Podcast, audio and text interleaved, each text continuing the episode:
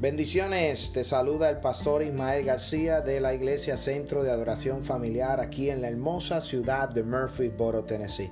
Gracias por tu sintonía, gracias por conectarte a nuestro podcast y esperamos que sea de gran bendición para tu vida. Si deseas bendecir este ministerio o deseas conectarte con nuestro ministerio, nos puedes visitar a nuestra página de internet un llamado una. Será de gran bendición para tu vida. Comparte este audio y bendice a otro a través de la palabra de nuestro Señor Jesucristo. Bendiciones hacia adelante en el Señor.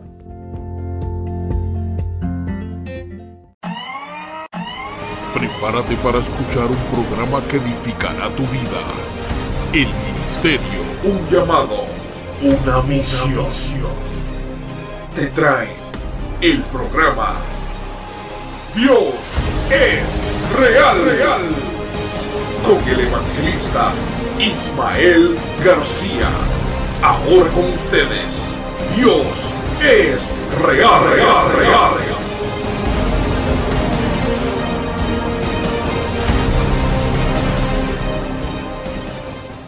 Señor, gracias porque tú eres bueno, porque tú eres maravilloso. Gracias por este tiempo, Dios, que vamos a tomar para realizar este, esta grabación, este estudio bíblico, Dios, sobre las siete iglesias de Asia Menor, nuestra realidad. Padre, gracias por un día más de vida, por una por un día hermoso que tuvimos, Señor, y ahora, Padre, estamos aquí en nuestra oficina para dar gloria y honra en el nombre del Padre, del Hijo y del Espíritu Santo. Amén. Gloria a Dios. Dios bendiga a todo el pueblo del Señor en esta hora preciosa. Dios ha sido bueno, Dios ha sido maravilloso y pues hoy queremos este hoy queremos comenzar una enseñanza bíblica con relación a las siete iglesias del Asia Menor que se encuentran en el libro de Apocalipsis capítulo 1 versículo eh, capítulo 1 hasta el capítulo 3. Vamos a estar estudiando las primeras, los primeros capítulos de este hermoso libro, Apocalipsis, lo cual significa revelación. Yo quiero que usted vaya conmigo a las Sagradas Escrituras. En esta hora, si usted tiene una Biblia cerca, yo te invito a que me acompañe eh, a buscar el último libro de la Biblia, libro de Apocalipsis capítulo 1 y vamos a darle lectura a los primeros textos escriturales en esta noche preciosa. Vamos a estar estudiando por la próxima hora y por las próximas semanas. Eh, quiero compartir con la iglesia, quiero compartir con los hermanos que se conectan a nuestra página de la iglesia Centro de Adoración. Este es tu amigo y hermano, el pastor Ismael García por la gracia de Dios pastoreamos esta hermosa iglesia y pues desde, desde el escritorio, eh, desde aquí, desde la oficina, queremos impartir una enseñanza para los hermanos que van a estar en sintonía en esta hora preciosa. Dios ha sido bueno, Dios ha sido maravilloso. Libro de Apocalipsis, capítulo 1, versículo 1, y dice la hermosa palabra en el trino Dios, Padre, Hijo y Espíritu Santo. Y las escrituras dice así. La revelación de Jesucristo que Dios le dio para manifestar eh, su siervo las cosas que deben suceder pronto. Y las declaró enviándola por medio de su ángel a su siervo Juan, que ha dado testimonio de la palabra de Dios y del testimonio de Jesucristo y de todas las cosas que ha visto. Bienaventurado el que lee y los que oyen las palabras de esta profecía y guarden las cosas en ellas escritas, porque el tiempo está cerca. Escuche bien, bienaventurado el que lee y los que oyen las palabras de esta profecía y guardan las cosas en ella escritas, porque el tiempo está cerca. Bueno, para dar de una manera introductoria, ¿verdad? Amén, Santo es Dios. El, libro de Apocalipsis fue escrito por el discípulo amado, aquel discípulo amado llamado Juan, el que en un momento dado estuvo en la cruz del Calvario junto a María, la madre de Jesús. Y en esas últimas palabras Jesús le dijo, hijo, he ahí tu madre, madre, he ahí tu hijo. Ese discípulo que se recostaba del pecho del maestro tuvo la oportunidad de ser el último discípulo o el último apóstol en morir. Y este hombre llegó desterrado a la isla de Patmos. La isla de Patmos estaba cerca de la iglesia de Éfesos en Asia Menor. Y esta isla era rocosa. Y ahí estaba desterrado cumpliendo una sentencia. Este libro Dicen los, eh, dicen los eclesiásticos, se escribió para la fecha de entre el 90 al 96 después de Cristo. Y el libro o el tema principal, el tema principal de este libro es las cosas futuras, las que han de acontecer. Es un libro totalmente profético, es un libro que muestra la revelación y muestra lo que Dios va a hacer y va a cumplir aquí en la tierra, tanto con la iglesia, también con el pueblo de Israel, el pueblo escogido. Eh, y pues en estos días queremos estudiar, hoy vamos a comenzar con las siete iglesias, pero queremos dar una pequeña introducción. Hemos estudiado por años estas siete iglesias. La hemos hablado en la escuela bíblica, la hemos estudiado en estudios bíblicos tan reciente como hace año y medio estuvimos hablando de estas eh, siete iglesias en nuestra congregación y hace unos tres o cuatro años tuve un programa de radio aquí en, en, el estado de Tennessee, el cual también predicamos sobre las siete iglesias. Recuerdo que el tema del mensaje era cuál de las siete iglesias tú te encuentras. Pero en esta noche yo quiero eh, cambiar el tema y queremos profundizar. Los tiempos se han acercado, los tiempos son cortos, eh, lo que estamos viviendo, lo que estamos eh, experimentando, son buenas noticias para la iglesia. Son buenas noticias para aquel que cree en la resurrección de los muertos y los que creen en el arrebatamiento de la iglesia. Es sumamente de sumo gozo para el espíritu que lo que estamos viviendo son acontecimientos de la venida de nuestro Señor Jesucristo. Amén. El libro de Apocalipsis nos va a relatar unas cuatro o cinco secciones. Primero, el tiempo presente. Yo quiero que esto es lo que vamos a estudiar. El libro de Apocalipsis nos va a presentar el tiempo presente, nos va a presentar el tiempo de la tribulación, que son los siete años o la semana 70 profetizada por, por Daniel también vamos a ver el milenio y vamos a ver la eternidad. Vamos a dar al final un resumen profético de lo que eh, el libro de Apocalipsis quiere hablar. Yo no pretendo con este estudio bíblico eh, convencerle.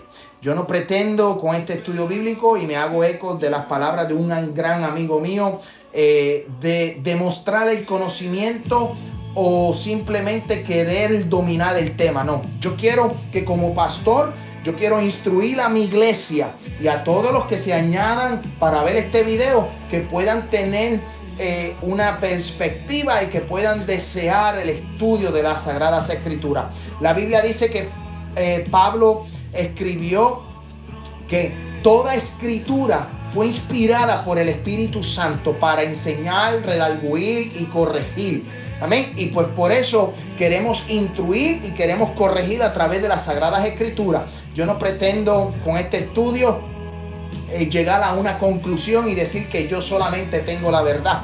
Yo simplemente quiero dar un pasto fresco, quiero dar alimento y quiero que la iglesia a la cual pastoreo sea bendecida a través de este estudio bíblico y que pueda asimilar lo que vamos a estar hablando. El libro de Apocalipsis en, el primer, en los primeros tres versículos, eh, eh, el apóstol Juan, como dije anteriormente, está desterrado en una isla, es el último discípulo en morir, es el último discípulo en escribir y, ya ahí en ese, en ese tiempo ya no estaba Pablo, ya no estaba Pedro, ya no estaba Jacobo, ya no estaba Mateo. Este hombre se encontraba solo, estaba desterrado, estaba preso, estaba pasando sus últimos días de vida en una isla muy pequeña cerca de la iglesia de Éfeso, cerca de Asia Menor. Para que usted tenga un, un un cuadro sobre dónde quedan estas siete iglesias. Las siete iglesias de Asia Menor es lo que se encuentra o lo que hoy día llamamos Turquía.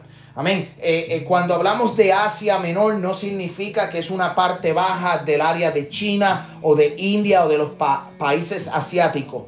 En el, en, el antiguo, en el antiguo mundo o cuando se escriben estos, este, este, este, esta escritura, este libro y habla de las siete iglesias, son iglesias que se encuentran en Turquía, en la parte baja de Asia Menor. El libro de los Hechos nos muestra mucha de de estas iglesias en acción. ¿Cómo en acción? Bueno, eh, algunas de estas iglesias fueron levantadas por el apóstol Pablo en, uno de sus viajes misioneros que tanto dio para esta área de Asia Menor. Pero el, libro de Juan fue escrito por el, apóstol Juan y yo quiero que vayamos a, esas sagradas escrituras. Dice el libro de primera de eh, primer capítulo eh, y primer versículo dice la revelación de Jesucristo que Dios le dio para manifestar a su siervo las cosas que deben de suceder pronto.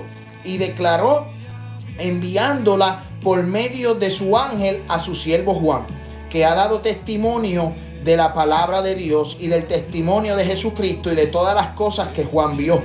Bienaventurado, dice aquí, bendecido, bienaventurado, privilegiado es el que lee estas escrituras escucha estas palabras y guarda esta profecía porque el tiempo se ha acercado. Bueno, yo quiero decirte que con los acontecimientos que hemos estado viviendo, yo quiero ir un momentito para atrás, porque la Biblia de Génesis y Apocalipsis es totalmente profética.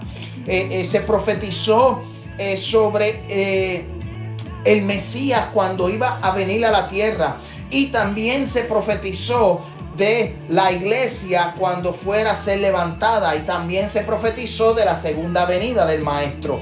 Eh, la, Biblia de Génesis y Apocalipsis es, es un tesoro. Y, aquí podemos encontrar la verdad, aquí podemos encontrar la, el fundamento en el cual nosotros tenemos que estar fundamentado. Amén. Dios bendiga a los hermanos que se están conectando en esta hora. Y pues yo quiero ir rápidamente al libro de Mateo porque eh, el libro de Apocalipsis tiene mucha relación con otros versículos y otros capítulos del Nuevo y del Antiguo Testamento. Pero en esta hora yo quiero rápidamente ir al libro de Mateo capítulo 24 y dice las Sagradas Escrituras, y si usted tiene una Biblia cerca, yo quiero que usted me acompañe. El libro de Mateo capítulo 24 dice que cuando Jesús salió del templo y se iba, se acercaron sus discípulos para mostrarle los edificios del templo. Respondiendo él, les dijo, ¿veis todo esto? De cierto os digo que no quedará aquí piedra sobre piedra que no sea derribada. Ahí Jesús estaba profetizando sobre la destrucción del templo, de que el templo de los judíos iba a ser destruido y que no iba a quedar piedra sobre piedra. Esa profecía toma cumplimiento en el año 70 después de la muerte y resurrección de nuestro Señor Jesucristo, donde el segundo templo fue destruido. Amén. Eh, esa profecía fue cumplida, pero vamos al versículo 3, porque es donde vamos, queremos entrar.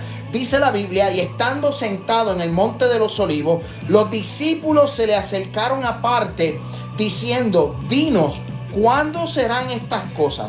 ¿Y qué señal habrá? ¿Y, qué señal habrá de tu venida y del fin del siglo? Es una pregunta con dos, una pregunta compuesta por dos preguntas. Primero dice, Escuche bien lo que dice. ¿Cuándo serán estas cosas? Primera pregunta. ¿Y qué señal habrá de tu venida? segunda pregunta. Y tercera pregunta. Y del fin del siglo. Yo quiero que tú entiendas algo. Cuando Mateo se escribe, escribe para los judíos. Mateo es, escribe con una connotación para el pueblo judío. Básicamente, este, este capítulo está escrito para los judíos. Pero algo que me llama mucho la atención es que respondiendo Jesús le dice, mirad que nadie os engañe. Escuche bien, mirad que nadie os engañe. Porque vendrán muchos en mi nombre diciendo, yo soy el Cristo, y a muchos engañarán.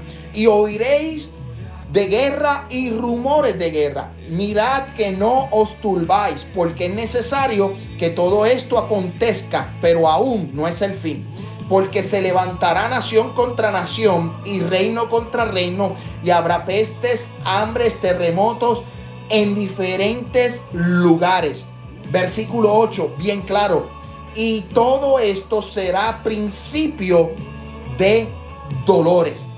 Mira qué interesante que este capítulo, específicamente el versículo 8, termina diciendo, y todo esto serán principio de dolores.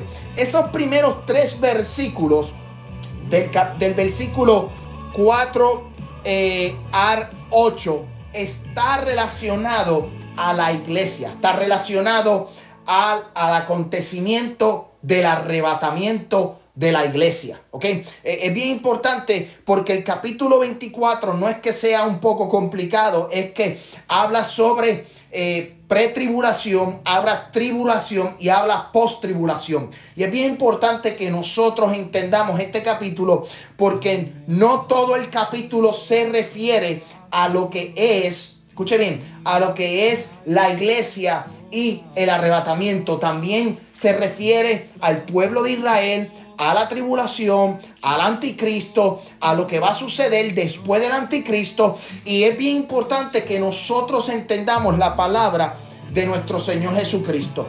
Amén. Yo le recomiendo a toda la iglesia, a los hermanos que nos están viendo, que antes que vayamos a las escrituras, Vamos a orar, vamos a pedirle a Dios revelación, vamos a escudriñarla, pero vamos a pedirle a Dios entendimiento. La Biblia dice que si alguno esté falto de sabiduría, que la demande de Dios.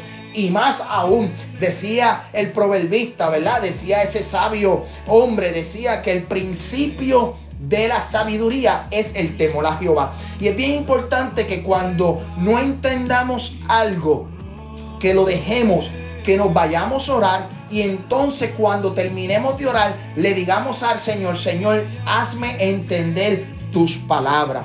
Porque lamentablemente, como dije al principio, yo no vengo en esta hora a, yo no vengo a, a convencerte de lo que yo conozco o a decir que yo tengo la verdad. Tampoco tengo un grado escatológico o tengo un grado de teología. No, simplemente hemos orado, hemos estudiado y como pastor, como líder de una congregación, yo quiero que la iglesia, ya que hoy día no nos podemos reunir, poder llegar a través de estos medios y poder hablar la palabra de nuestro Señor Jesucristo y que usted ahí se conecte y esté pendiente y que me escriba y que pueda seguirme con los textos de la Biblia. Amén. Hemos comenzado y vamos a estudiar lo que es las iglesias del Asia Menor y, y qué es lo que representan estas iglesias en nuestra en nuestro tiempo presente. Escuche bien, Mateo capítulo 24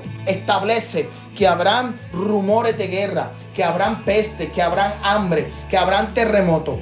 Todas esas cosas las hemos visto por años. Hemos visto guerras, hemos visto hambres, hemos visto pestes, hemos visto enfermedades. Pero algo que no se había visto, algo que tú no habías visto, es lo que hoy está sucediendo es lo que hoy día está sucediendo.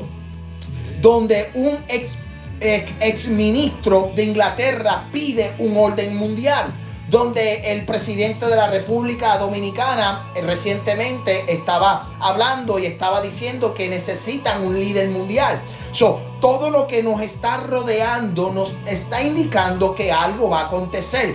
La iglesia sabe lo que va a acontecer. La iglesia tiene que entender que lo que va a acontecer es el arrebatamiento de la iglesia. Hay varias escuelas interpretativas. Amén. Hay una escuela que interpreta que dice que la iglesia no va a pasar por la gran tribulación y que eso son, esa es la escuela eh, pretribulación. Ok, yo soy de los que creo y enseño y entiendo que la iglesia no va a pasar por la gran tribulación. Hay gente y hay escuela interpretativa que hablan y dicen que la iglesia va a pasar por la tribulación.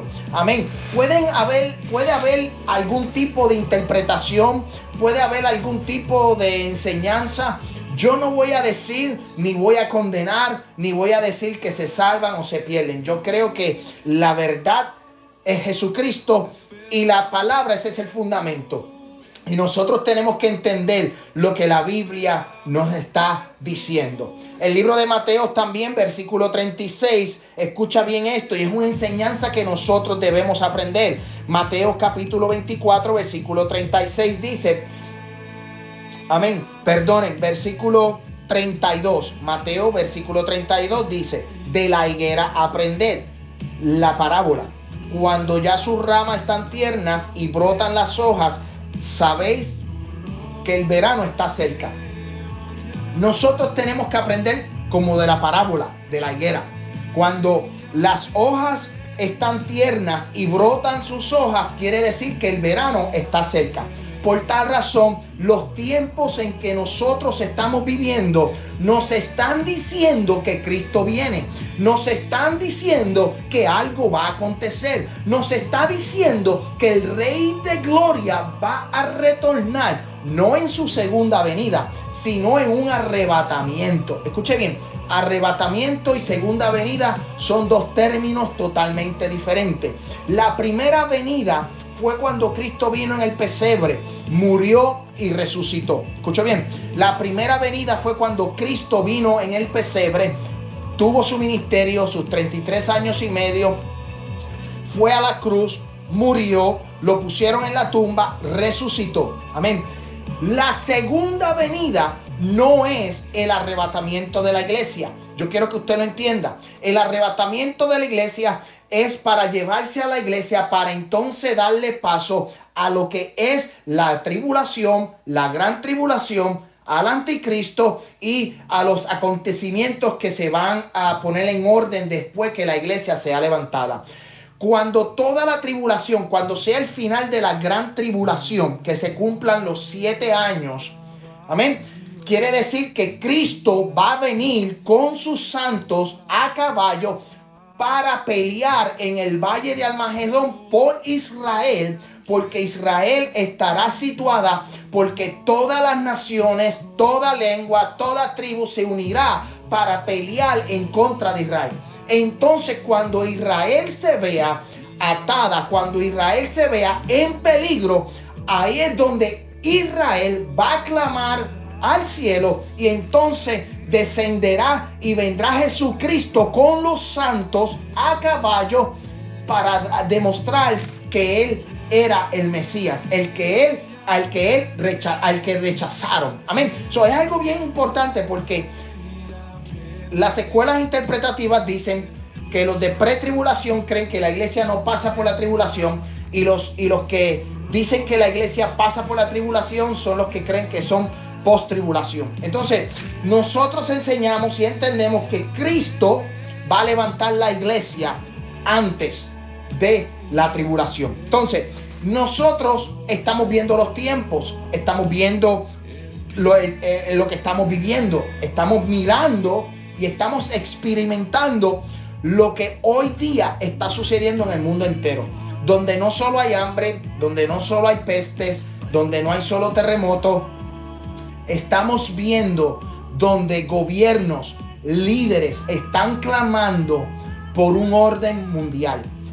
Eh, se ha hablado de chip, se ha hablado de hacer un tracking de las personas que tienen el COVID-19. Se ha estado hablando muchísimas cosas y todo esto nos da, nos está dando indicio de que lo que Pablo le dijo a los tesalonicenses se cumpla. Amén. Pero mira bien, esos primeros tres versículos dice, están relacionados pre-tribulación, antes de la tribulación, dice que eh, ocurrirán estos eventos y que estos eventos serán principio de dolores, principio de dolores. Entonces, lo que tú y yo vivimos hoy son principios de dolores. La Biblia dice que nosotros tenemos que estar erguidos porque vuestra redención se acerca. Ahora mismo, conociendo que los tiempos, los sazones, eh, lo que estamos viendo es lo que, lo que eh, Jesucristo y lo que Juan profetizaron. eh, no solo, escuche bien, no solo estamos viendo el tiempo o las sazones, yo quiero llevar este estudio bíblico o yo quiero llevarte esta enseñanza del punto de vista de la iglesia, ¿ok? Porque pestes, hambre, destrucción, terremotos, todo eso todo el mundo lo ve. Los que son de la iglesia y los que no son de la iglesia lo están sintiendo. Amén. Son cosas que la gente está viendo. Pero yo quiero llevar este estudio bíblico a la iglesia. A ustedes que me están observando, a ustedes que me están mirando, a ustedes que están en sintonía en esta hora. Dice la Biblia, dice la Biblia que Juan, estando en la isla de Patmos, recibió una palabra profética, recibió una revelación para el fin de los tiempos. Y él escribe y dice, bienaventurado, dichoso, los que creyeron en esta palabra porque el tiempo está cerca. El tiempo está cerca. Yo quiero decirte que ahora mismo estamos en la era de la iglesia.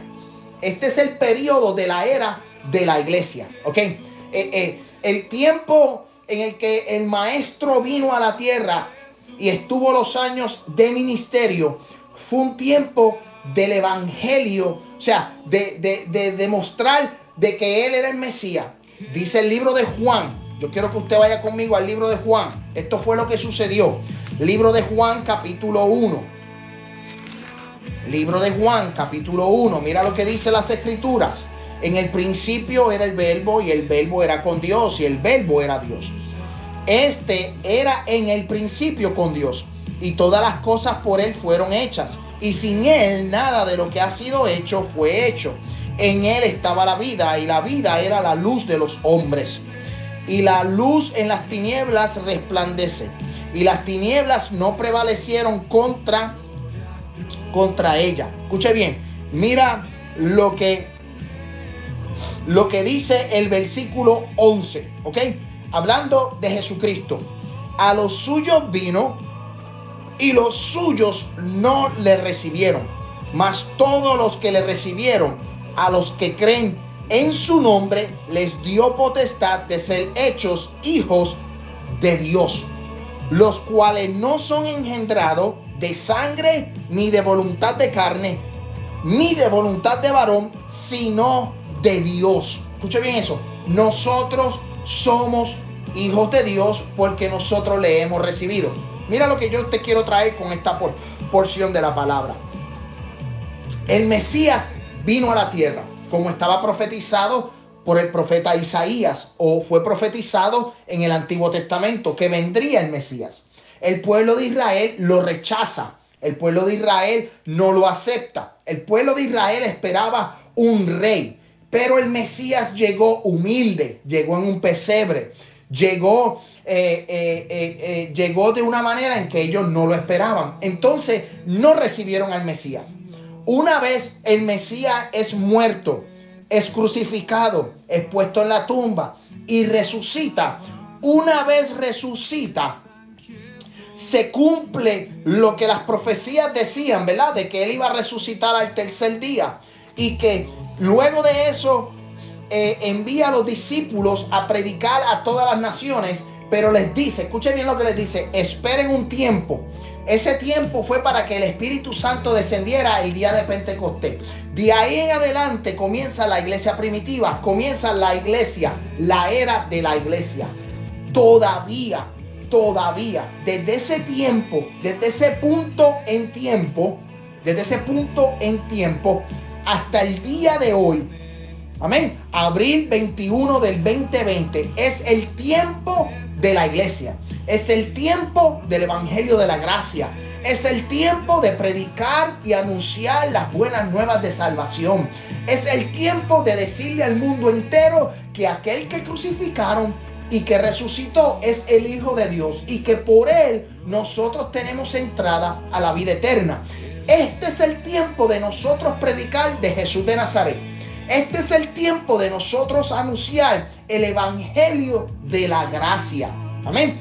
Este es el tiempo de la iglesia. Ahora bien, cuando el apóstol Juan recibe estas palabras proféticas sobre las iglesias de Asia Menor, es durante el tiempo de la iglesia y la era de la iglesia. Y las siete iglesias nos muestran, nos hablan sobre unas características que en aquel tiempo las iglesias estaban pasando y que hoy día son reflejo en nuestra vida, son reflejo en este tiempo. Escuche bien, se escribió para el año 90 96 después de Cristo. Y esas siete iglesias de Asia Menor tienen unas características, tienen unas, eh, tienen, se les reflejan ciertas cosas que hoy día se cumplen en la iglesia de hoy del 2020. Y eso es lo que yo quiero estudiar, eso es lo que yo quiero hablar, eso es lo que yo te quiero traer en esta tarde o en esta noche preciosa para los amigos que están viendo este video. Escuche bien, yo, vamos a empezar desde el capítulo 1, antes de entrar a las siete iglesias de Asia Menor, porque tenemos que entender ciertas cosas.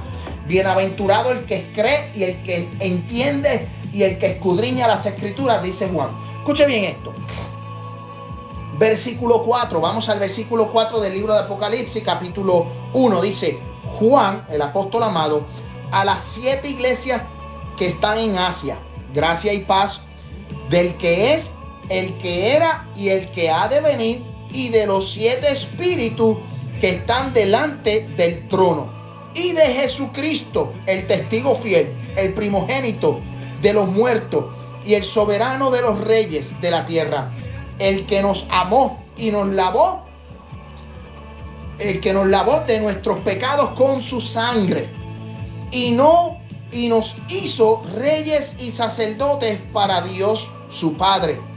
A él sea la gloria, el imperio por los siglos de los siglos. Amén. Escuche bien esto. Yo quiero introducir esto porque Juan dice que ve siete iglesias, le escribe a las siete iglesias y es bien importante porque hay una numerología, hay unos números que se van a hablar aquí. La Biblia habla de muchos números. Habla, ¿verdad? Hemos conocido del, del, número 3 o la Trinidad, Padre, Hijo, Espíritu Santo. Moisés estuvo 40 años en el desierto. Jesús estuvo 40 días en el desierto ayunando, orando. Eh, eh, eh, el mundo fue creado en seis días en la creación y al séptimo día se, se hizo reposo. O sea, el número 7 se muestra varias veces, el número 6 se habla varias veces, el número 3 se habla varias veces. O que hay unos números que nosotros tenemos que entender. En este caso hay siete iglesias en Asia Menor y estas siete iglesias tienen siete características. Eh, que muestran nuestra realidad de hoy, muestran nuestra situación espiritual de hoy en nosotros. Amén. Y en este caso el versículo 4 dice, eh, gracia y paz del de vosotros, del que es, el que era y el que ha de venir, y de los siete espíritus que están delante de su trono. Yo quiero que usted vaya conmigo al libro de Isaías, capítulo 11 versículo del 1 al 2, para que usted entienda que cuando aquí Juan habla de los siete espíritus que están delante de su trono, es una plenitud sobre el Espíritu Santo, pero también está hablando de alguien, de un personaje que usted y yo conocemos, que es Jesús de Nazaret. Yo quiero que usted vaya conmigo al libro de Isaías, capítulo, capítulo 11, versículo 1 al 2. Dice la Biblia, libro de Isaías, capítulo 11, versículo 1 al 2. Dice, saldrá una vara del tronco de Isaí, un vástago retoñará de sus raíces y reposará sobre él el espíritu de Jehová. Uno, el espíritu de sabiduría, el espíritu de inteligencia, el espíritu de consejo, el espíritu de poder, el espíritu de conocimiento, el espíritu de temor de Jehová. Amén. Cuando hablamos del que tiene los siete espíritus que están delante de su trono, se hace una referencia a la plenitud del Espíritu Santo y de que es, amén, de que esta plenitud del Espíritu se iba a posar sobre la vara o sobre el tronco de Isaí. ¿Quién era el tronco de Isaí? Bueno, Jesús de Nazaret. Jesús de Nazaret iba a salir del tronco de Isaí. Del vástago retoñará sus raíces. O sea, Jesús de Nazaret tenía una descendencia del rey David y eso fue profetizado. Y aquí Isaías, para que usted entienda los siete espíritus, es que la plenitud del Espíritu Santo se posó sobre Jesús de Nazaret, el cual tenía el Espíritu de Jehová, espíritu de sabiduría, lo voy a repetir nuevamente, el espíritu de inteligencia, el espíritu de consejo, el espíritu de poder, espíritu de conocimiento, de temor de Jehová. Amén. Cuando habla de los siete espíritus. Escuchen, el libro de Juan capítulo 1 versículo 4 dice, gracia y paz entre vosotros del que es, o sea, del que fue, del que era y del que ha de venir. Amén. Está hablando de, de Jesús y de los siete espíritus que están delante de su trono. Pero mira, vamos al libro de Apocalipsis, vamos un poquito más adelante. Libro de Apocalipsis, capítulo 4, versículo 5. Dice el versículo 5. Mira lo que dice con relación a los siete espíritus, para que vayamos entendiendo eh, cuando hablamos de los siete espíritus. Amén. Dice, y del trono salían relámpagos, Apocalipsis capítulo 4, versículo 5. Y del trono salían relámpagos y truenos y voces, y delante del trono ardían siete lámparas de fuego, las cuales, escuche bien, las cuales son los siete espíritus de Dios. Amén. Cuando hablamos de los siete espíritus, hablamos de la plenitud del Espíritu Santo la perfección del Espíritu Santo. Amén. Hacia eso nos lleva aquí Juan en el versículo 4. Entonces, nos llama la atención que luego dice, y Jesucristo, testigo fiel, el primogénito de los muertos. Escuche bien, el primogénito de los muertos, soberano de los reyes de la tierra, el que nos amó y nos lavó de nuestros pecados con su sangre. Yo quiero hacer un paréntesis aquí bien importante. Amén. La sangre de Cristo es para redimir pecados. Amén. Yo quiero que usted aprenda esto. La sangre de Cristo es para redimir pecados. No es para reprender demonios. Amén. Yo no sé si usted me va a entender en esta hora. Amén. La sangre de Cristo es para redimir los pecados. No es para reprender demonios. No hemos visto casos, hemos visto un sinnúmero de, nos hemos encontrado en, momentos donde estamos trabajando, estamos en una campaña o nos han llamado para orar por alguien que tiene algún tipo de espíritu inmundo. Y muchas de las veces, amén, hemos visto de que eh, eh, la gente eh, por ignorancia o por poco conocimiento o porque le han enseñado de una manera distinta, empiezan, la sangre de Cristo tiene poder, la sangre de Cristo tiene poder, sí, tiene poder para redimir los pecados. Amén. Antes de que Cristo muriera, ¿verdad? Antes de que Cristo muriera, cuando Cristo se enfrentó a legiones como la del Gadareno, Él los reprendió.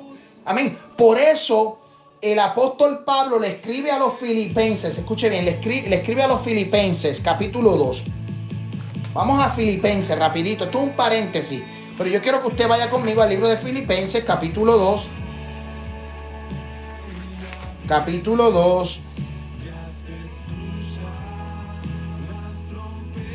Santo Dios. Gloria, gloria al que vive. Santo Dios. Aleluya. Yo espero que usted vaya conmigo. Filipenses capítulo, capítulo 2. Mira lo que dice. Mira lo que dice, versículo 5. Filipenses capítulo 2, versículo 5.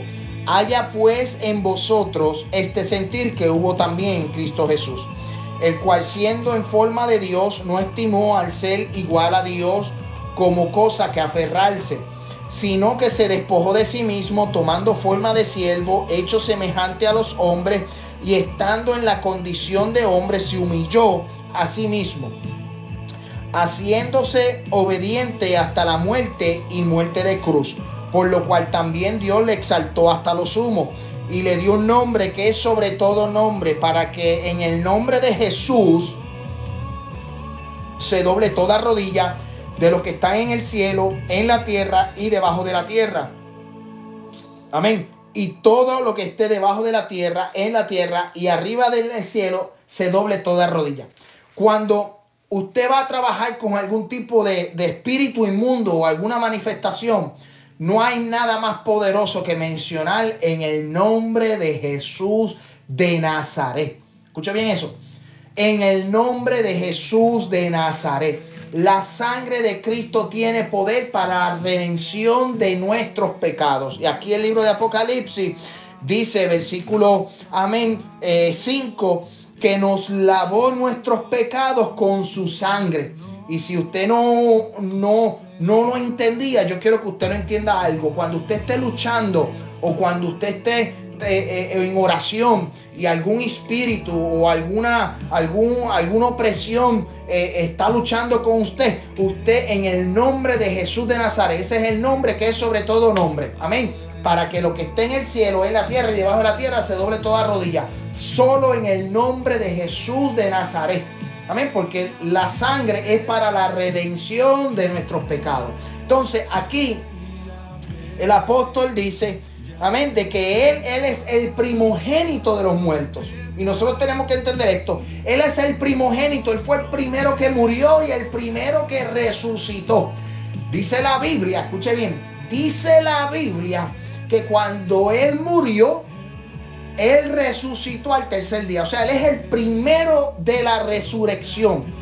La Biblia establece que el apóstol Pablo le escribió a una de sus cartas, a una de sus iglesias, y le dijo, escuche bien lo que le dijo, el pecado entró por el hombre y por el hombre entró la vida. Por el, por, el, por el hombre entró la muerte y por el otro hombre entró la vida. Por Adán entró la muerte y por Jesús entró la vida. Amén. Por eso aquí Juan le reconoce cuando está en esta visión, cuando está escribiendo esto a las siete iglesias, le está diciendo, mira, el, el primogénito de los muertos, el que murió, el que resucitó. Amén. El que nos lavó con su sangre. Amén. El que nos hizo reyes y sacerdotes. Yo quiero que usted lo entienda. Ustedes, a través de Jesucristo, usted y yo nos hicieron reyes y sacerdotes. Amén. Dice reyes y sacerdotes para Él. Para, para Él sea toda la gloria. Escuche bien, ahora vamos a entrar al versículo 7 porque estamos yendo versículo por versículo antes de entrar. Esto es una pequeña introducción. Antes de entrar a las siete iglesias. Amén. Dice la Biblia en el versículo 7, he aquí que viene con las nubes. Escuche bien, he aquí que viene con la nube y todo ojo le verá. Lo que los que le traspasaron, todos los linajes de la tierra harán lamentación por él. Escuche bien eso, versículo 7. Mira qué interesante. Escuche bien eso. He aquí, versículo 7.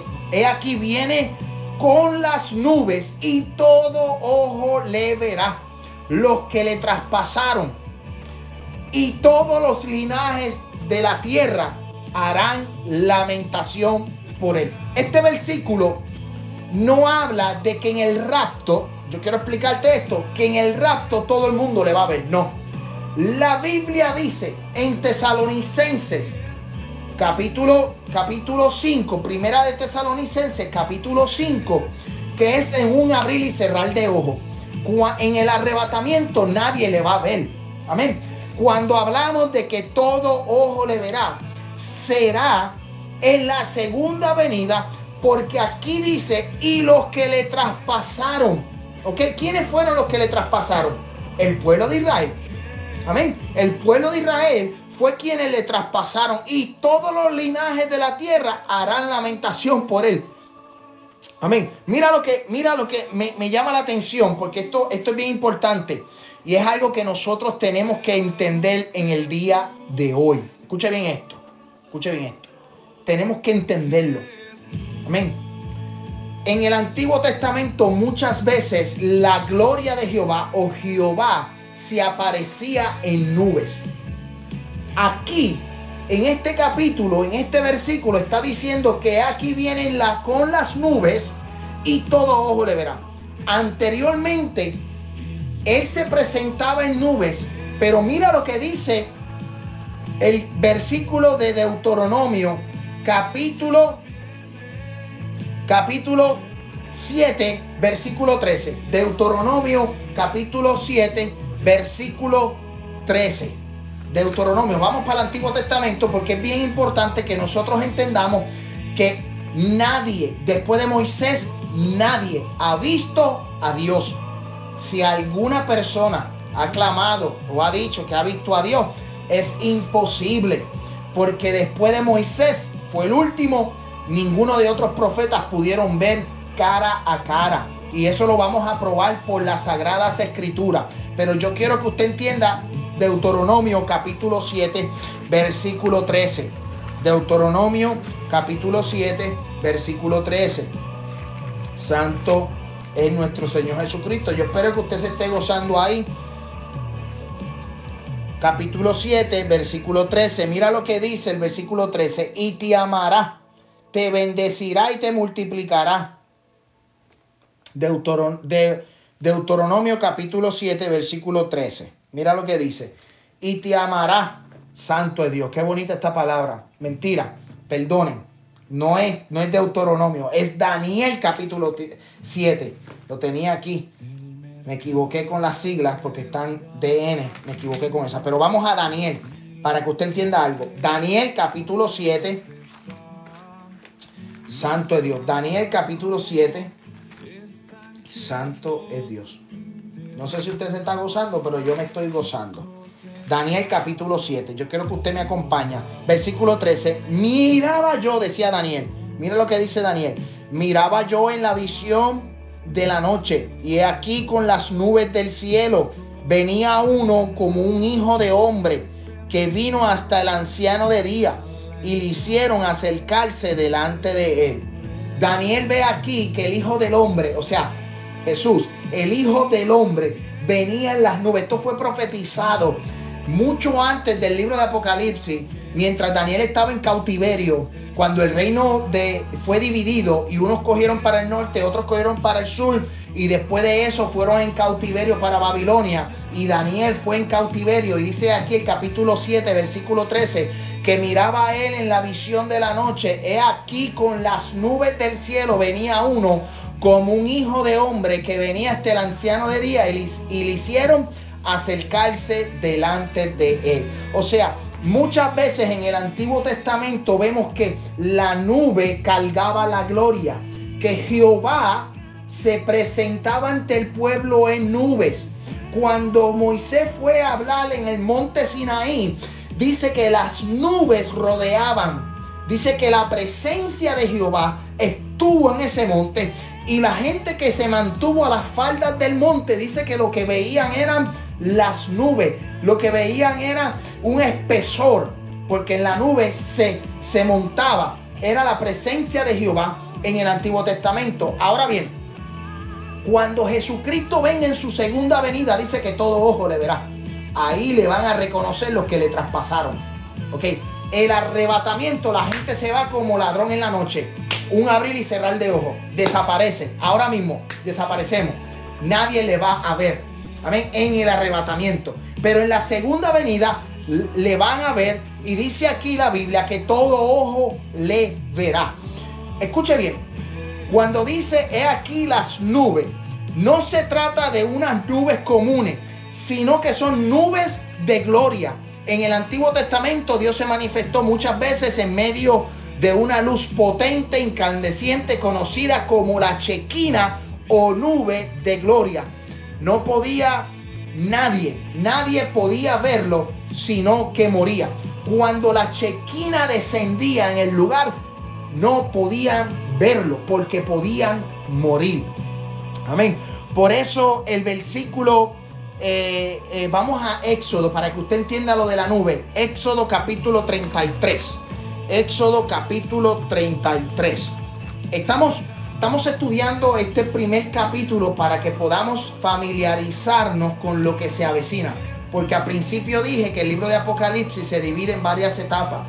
Está la pretribulación o antes de la tribulación o la era de la iglesia y luego la tribulación y después vamos a ver el milenio y la eternidad. Juntamente con Daniel juntamente con otros libros de la Biblia que son proféticos, pero en este tiempo yo quiero que usted vaya conmigo porque muchas veces nosotros decimos, la gloria de Jehová cayó en este lugar. Mira, iglesia, mira, amado, amado hermano, yo le voy a ser bien sincero.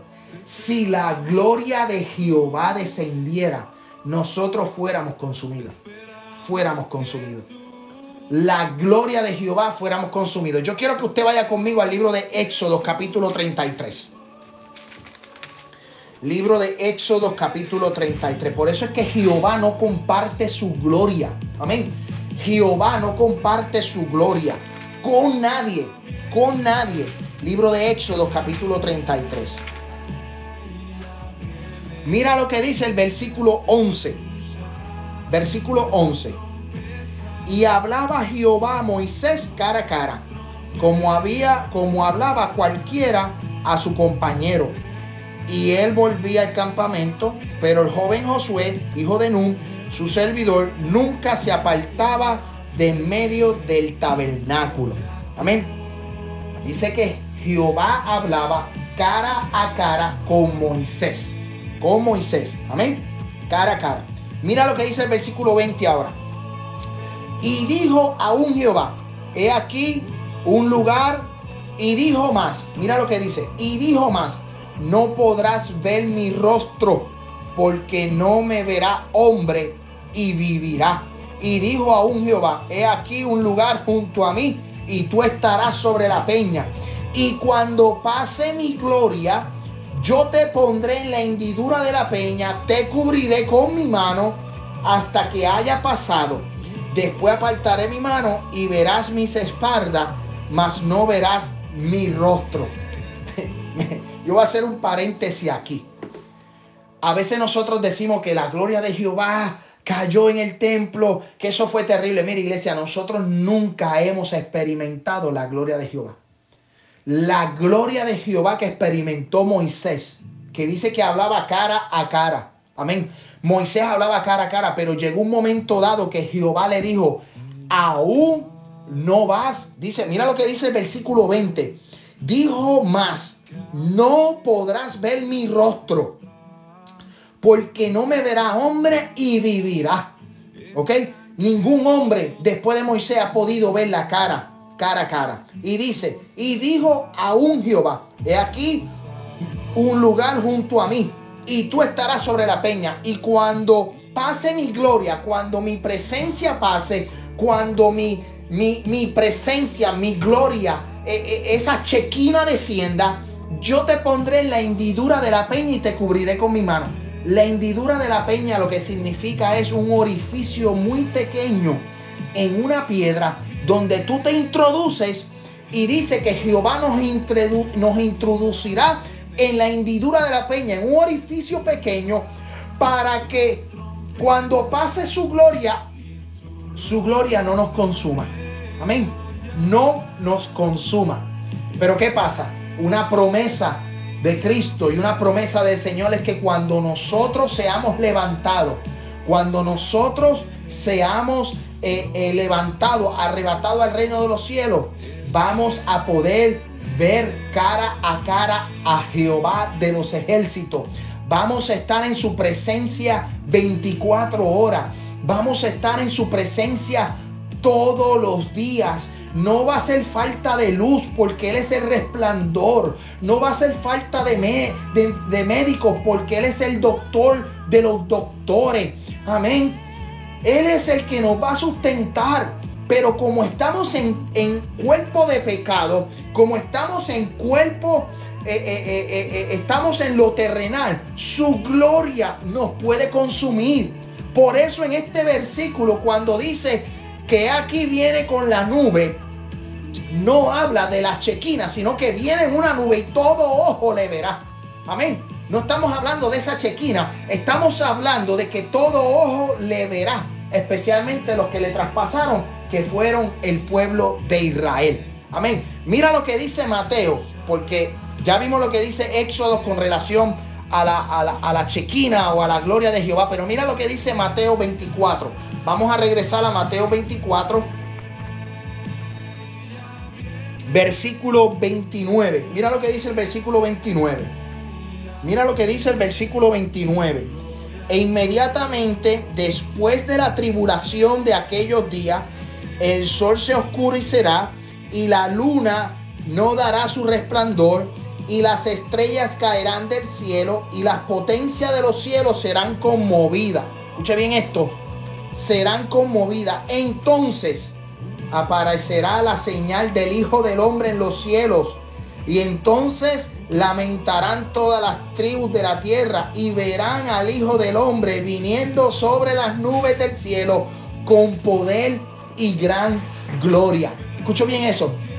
Dice que en esa segunda, no en el arrebatamiento, en esa segunda venida de Cristo, aparecerá la señal del Hijo del Hombre en el cielo. Entonces lamentarán todas las tribus, todas las tribus de la tierra lamentarán y verán al Hijo del Hombre viniendo sobre las nubes del cielo con poder y gran gloria. Por eso aquí el, el apóstol Juan cuando recibe esta revelación dice He aquí que viene con las nubes y todo ojo le verá y los que le traspasaron y todos los linajes de la tierra harán lamentación. Se darán cuenta de que crucificaron era el Mesías. El pueblo de Israel se va a dar cuenta de que ellos mataron al rey de reyes. El pueblo de Israel se va a dar cuenta de que ellos crucificaron a Jesús de Nazaret. Amén. Entonces, para seguir, vamos a Zacarías. Zacarías capítulo 12. Zacarías capítulo 12. Zacarías capítulo 12. Ya estamos, bueno, esta es la introducción. Luego continuamos, ya estamos a punto de terminar. Amén. Zacarías capítulo 12. Gloria a Dios.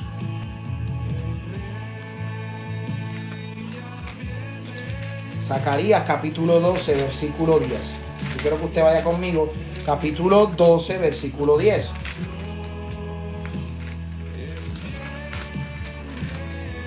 Mira lo que dice Zacarías, capítulo 12, versículo 10. Escuche bien. Y derramaré sobre la casa de David y sobre los moradores de Jerusalén espíritu de gracia y de oración. Y mirarán a mí, a quien traspasaron, y llorarán como se llora por un hijo unigénito afligiéndose por él como quien se aflige por el primogénito. Aquí Zacarías está diciendo, oye, ustedes profetizando, ustedes el que crucificaron, cuando Jesucristo venga en la segunda venida, entonces muestre los clavos y muestre, muestre su, su, su cuerpo y muestre ¿verdad? que Él es el Hijo, que Él es el Mesías, el pueblo de Israel va a llorar y se va a lamentar. Amén por lo que hicieron. Yo quiero que usted entienda algo en esta hora. La era de la iglesia termina en cuando es el levantamiento o el arrebatamiento de la iglesia. La iglesia termina con el arrebatamiento. Luego entra el periodo de la gran tribulación, de la tribulación, que son los primeros tres años y medio, que es de paz y seguridad, que es la semana 70 de la profecía de Daniel. Entonces, luego de los tres años y medio, dice que eh, luego eh, empezará la gran tribulación. Y cuando comienza la gran tribulación es cuando la abominación desasoladora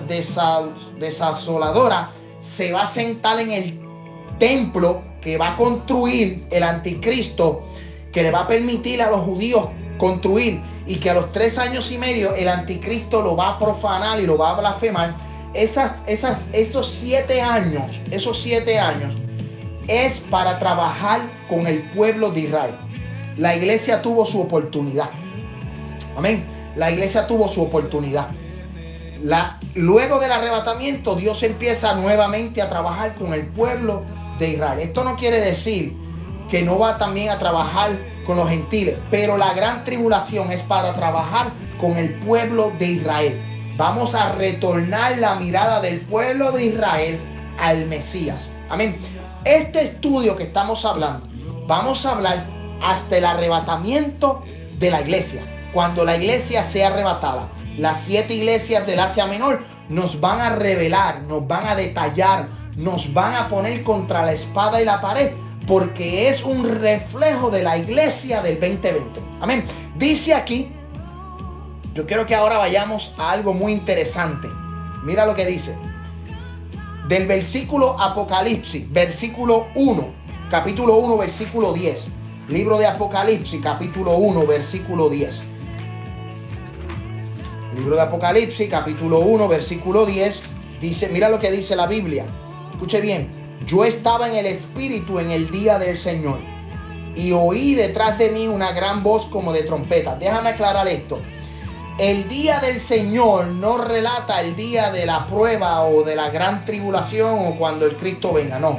Aquí el apóstol Juan cuando escribe dice, yo estaba en el Espíritu, estaba en un éxtasis en el día del Señor. El día del Señor se establece en otros textos bíblicos en el Nuevo Testamento de que fue domingo.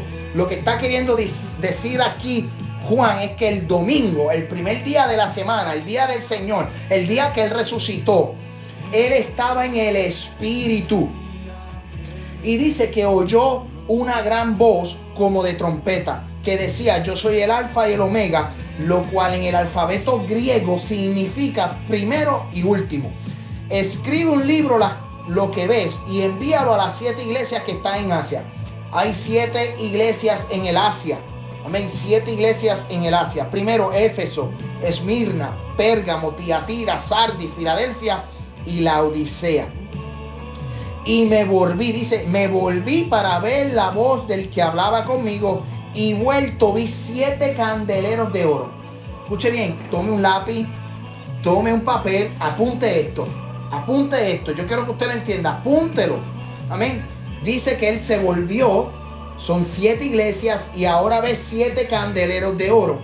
En medio de los siete candeleros, uno semejante al Hijo del Hombre, vestido de ropa que llegaba hasta los pies y ceñido por el pecho con un cinto de oro y su cabeza y sus cabellos eran blancos como blanca lana, con nieve, con sus ojos como llama de fuego y sus pies semejante al bronce bruñido, refulgente como en un horno y su voz como de estruendo y muchas aguas. Tenía en su diestra siete estrellas de su boca. Salía una espada aguda de dos filos y su rostro era como el sol cuando resplandece y su fuerza. Cuando le vi, escuche bien, caí como muerto a sus pies. Y él puso su diestra sobre mí diciendo, no temas, yo soy el primero y el último, el que, el que vivo y estuve muerto, he aquí que vivo por los siglos de los siglos. Amén. Y tengo las llaves de Hades.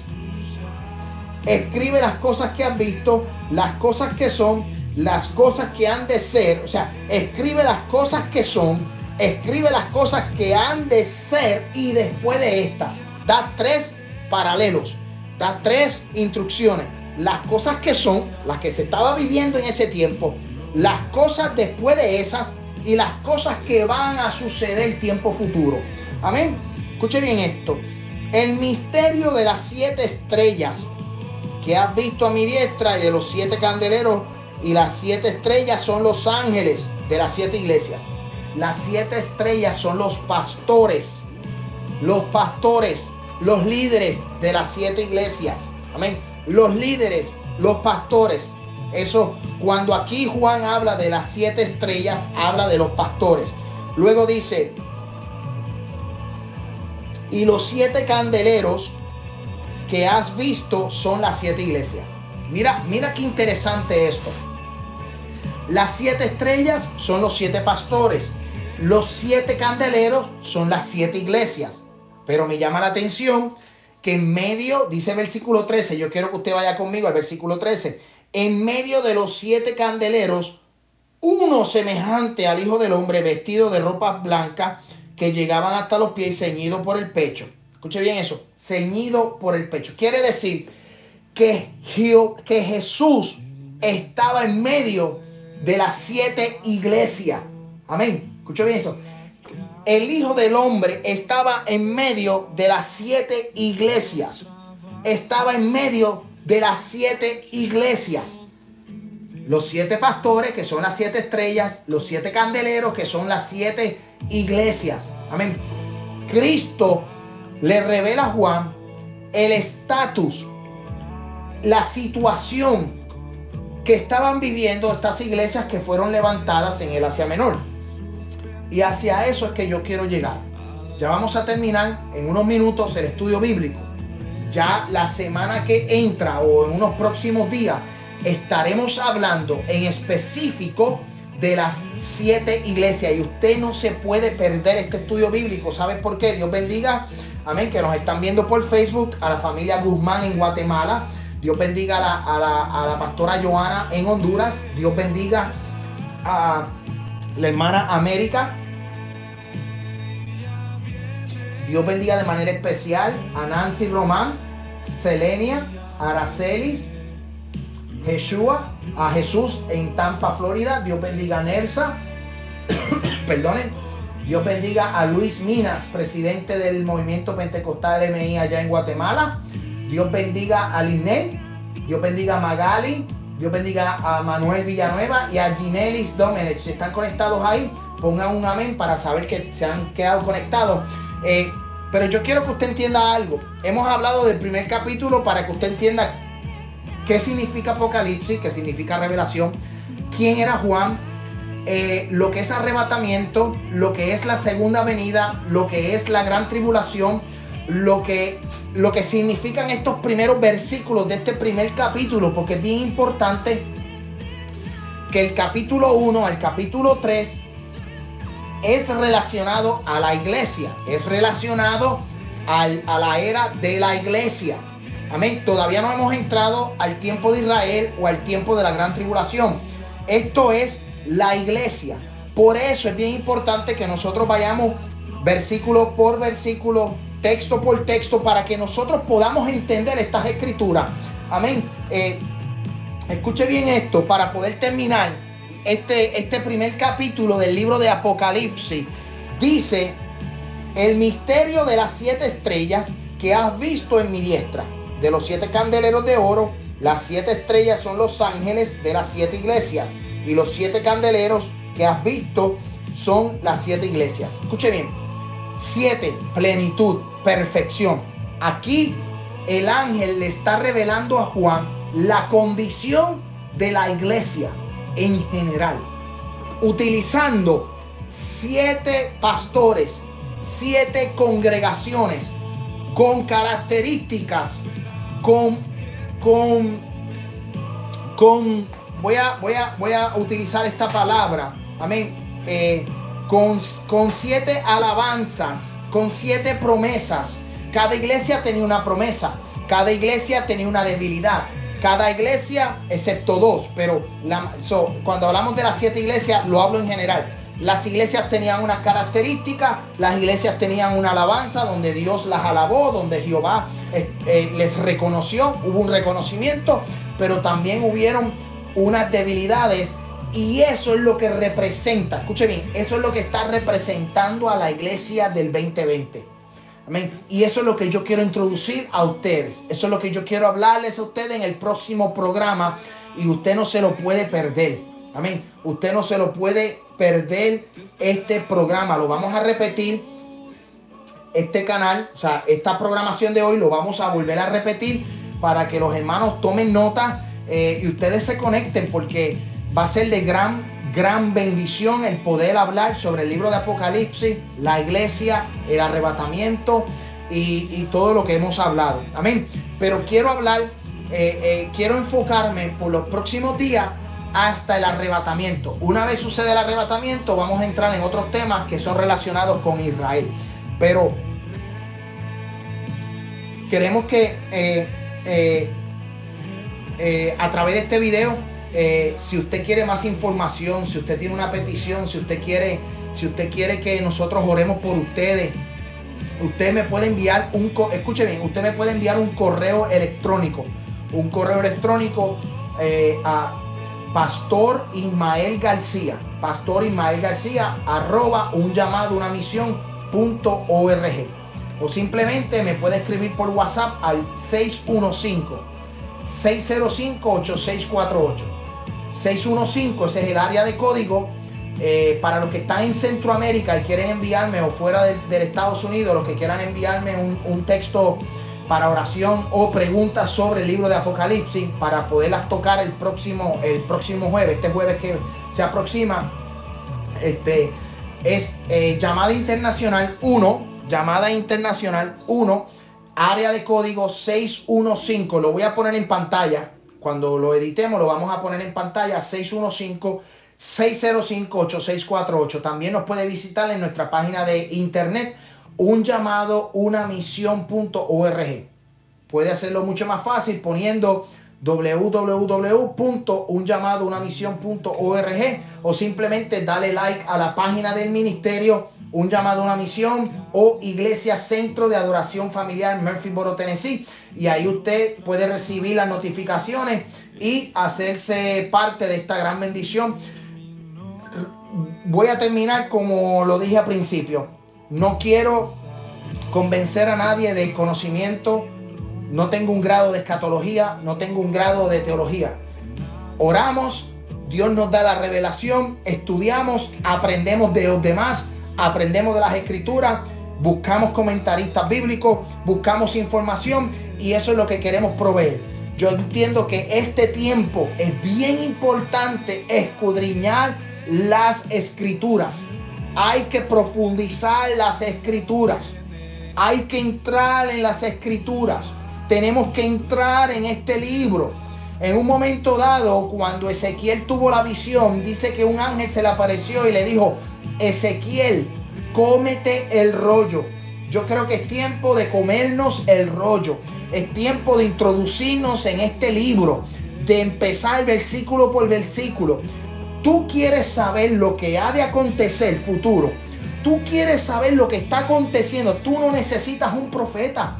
Tú no necesitas a alguien que diga Rambo saca la bazuca. Si tú tienes las escrituras, si tenemos aquí el pan de vida, tenemos aquí la fuente que emana vida eterna, tenemos aquí el fundamento. Amén. Yo no necesito saber, amén, qué va a acontecer por un profeta porque ya las escrituras me lo dicen. Ya yo sé el tiempo que estamos viviendo. Yo sé el tiempo en que estamos, estamos, estamos experimentando. Yo creo que la iglesia tiene que conocer que estamos en tiempos finales, que Cristo viene pronto, que Cristo se aproxima y que y quiero dejarle con estas palabras para que no se duerma. Yo quiero que usted vaya conmigo al libro de Tesalonicenses, Tesalonicenses capítulo 5, primera de Tesalonicenses, capítulo 5, capítulo 5, porque yo no quiero que usted sea engañado, yo no quiero que la gente venga por ahí diciendo, eh, como, de, como, como recientemente, eh, creo que eh, compartiendo videos, compartiendo videos, y me voy a hacer eco de palabras de, de, de, un gran amigo mío el doctor Luis Rodríguez, que estuvo hoy hablando sobre el espiritismo pentecostal, y me voy a hacer eco de esas palabras. Yo creo que hay tanto charlatán, hay tanta gente eh, eh, eh, sin escrúpulos que, que, todo, que, tienen un, teléfono, tienen el teléfono de Batman y se comunican con Dios todos los días y Dios les revela todos los días. Mira, esos son, son charlatanes. Escuchen bien, mira lo que me dice las escrituras. Libro de, de Primera de Tesalonicenses, capítulo 1, capítulo 5, versículo 1 dice, pero acerca de los tiempos, de los tiempos y de las ocasiones, no, teme, no, tenéis, no tenéis necesidad, hermano, de que yo os escriba, porque vosotros sabéis perfectamente que el día del Señor vendrá así como ladrón en la noche. Amén. Que cuando digan paz y seguridad, entonces vendrá sobre ellos destrucción repentina, como los dolores a la mujer encinta y no escaparán. Mas vosotros, hermanos, no estáis en tinieblas para que aquel día os sorprenda como ladrón, porque vosotros sois hijos de luz e hijos del día. No somos hijos de la noche ni de las tinieblas, por tanto, no durmamos como los demás, sino velemos y seamos sobrios, pues los que duermen de noche duermen y los que se embriagan, de noche se embriagan, pero nosotros, tú y yo, tú y yo, somos del día, seamos sobrios, abriéndonos vestidos con la coraza de fe y de amor y con la esperanza de salvación y con el yelmo. Porque no nos ha puesto Dios para ira, sino para alcanzar salvación por medio de nuestro Señor Jesucristo, quien murió por nosotros para que ya sea que velemos o durmamos, vivamos juntamente con Él, por lo cual animados unos a otros y edificados unos a otros, así como hacéis. Los tiempos están cerca. Él viene como ladrón en la noche, como un abrir y cerrar de ojos. Yo no necesito que alguien venga y haga un video o muestre algo para entonces meterle un miedo o tener eh, eh, eh, o decir que un humo va a entrar por la puerta o ver tanta gente que está anunciando tanto juicio y tanto juicio. Mira, las escrituras son simples, son claras. Estudiémoslas. Cristo viene. Cristo viene. Cristo va a levantar la iglesia. Y, todo, antes de que Cristo levante la iglesia, van a suceder estas cosas. Estamos en dolores de cinta. El muchacho va a nacer pronto y estamos a punto de parir, está a punto de parir. La mujer está a punto de parir, estamos a punto de irnos. Estamos a punto de irnos. Amén. Estamos a punto de salir y ser levantados a los cielos. Si tú quieres creer, acompáñame. Si tú quieres levantarte en el día del arrebatamiento, acompáñame. Amén. En esta hora y oremos al Señor. Amén. Eh, oremos para que aquellos que no tienen a Cristo sean eh, eh, sean convencidos, que, que el Espíritu Santo convenza. Yo no estoy aquí para convencer a nadie. Yo no estoy aquí para decirte que yo tengo una solución, una varita mágica. No, yo tengo aquí la palabra. Esto es lo que me da vida. Esto es lo que me enseña a mí el camino. Jesucristo dijo, yo soy el camino, la verdad y la vida. Y nadie viene al Padre si no es por mí. Nadie puede venir al Padre, nadie puede venir a Dios si no es por Jesús de Nazaret. Entonces, Jesús es el logo, Jesús es la palabra. El Salmo 119 dice, lámpara es a mis pies tu palabra y lumbrera. Amén. So, esta palabra es la que nos está alumbrando. Y en este tiempo, tenga mucho cuidado con lo que usted escucha, con lo que usted está viendo, con los videos que comparte. Ten mucho cuidado. Vamos a las escrituras. Por eso queremos comenzar. Hemos comenzado con el libro de eh, libro de, Apocalipsis, capítulo 1, y vamos a ir profundizando, vamos a ir entrando. Dios bendiga a la familia Guzmán allá. Dice correcto, pastor, la hermana pastora Racelis de la Iglesia de Dios de la Profecía. Amén, amén. Estamos esperando a nuestro Salvador. La hermana Katy eh, González se conecta también. La hermana Isla Sánchez dice amén. Dios siga bendiciendo su vida. Pastor Ismael García, el pastor Araceli Dice Primera de Tesalonicenses capítulo 5 versículo 1. Estamos aquí. Esto es lo que nosotros necesitamos envolvernos. Mira, yo no hago esto para tener likes o para tener followers. Yo hago esto porque hay una iglesia que no nos podemos reunir. Es mi iglesia. Iglesia Centro de Adoración Familiar. Y yo quiero llevarle pasto fresco. Yo quiero llevarle enseñanza. Yo quiero que la iglesia de mi congregación y los hermanos que están en diferentes países, que se conectan con nosotros, que trabajan juntamente con nuestro ministerio, reciban palabras frescas. Estamos en tiempos finales. Amén. Recuerde, si quiere más información, si quiere oración, nos puede escribir Pastor García arroba un llamado una misión o nos puede llamar al 615-605-8648. 615-605-8648. Eh, puedes dejar su mensaje de texto.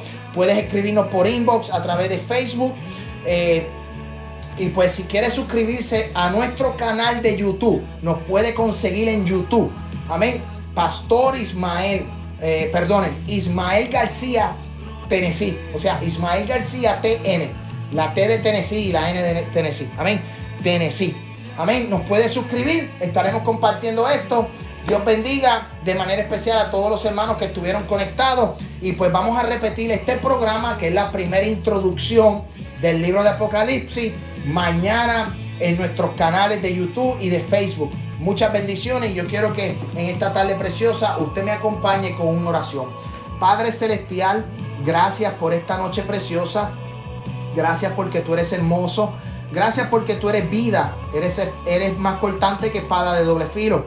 Gracias por los hermanos que se conectaron, Dios del cielo, y que esta palabra pueda eh, eh, entrar, Señor, perdón, entrar y que pueda construir y que pueda enseñar y redarguir, Dios del cielo. Señor, mira la palabra que vamos a estar estudiando en el día de mañana y el próximo jueves sobre el libro de Apocalipsis, el libro de los Hechos. Padre, te pido Dios que tú bendigas a cada hermano que se ha conectado y a los que se van a conectar. En el nombre del Padre, del Hijo y del Espíritu Santo. Amén, amén y amén. Dios bendiga de manera especial. Hasta una próxima ocasión. Este es tu amigo y tu hermano, el pastor Ismael García del Ministerio Un Llamado, Una Misión y pastor de la iglesia Centro de Adoración Familiar aquí en la hermosa ciudad de Murphyboro, Tennessee. Muchas bendiciones y hasta una próxima ocasión. Recuerden, este jueves a las 8, jueves a las 8, no te lo puedes perder, vamos a continuar con las siete iglesias del Asia Menor y nuestra realidad parte 2. Muchas bendiciones, Dios te bendiga. Las expresiones vertidas en el pasado programa no necesariamente son el sentir de esta emisora y de sus auspiciadores. Si deseas comunicarte con este ministerio, lo puedes hacer al siguiente número: 615-605-8648, 615-605-8648 o por correo electrónico info arroba un llamado una misión punto com.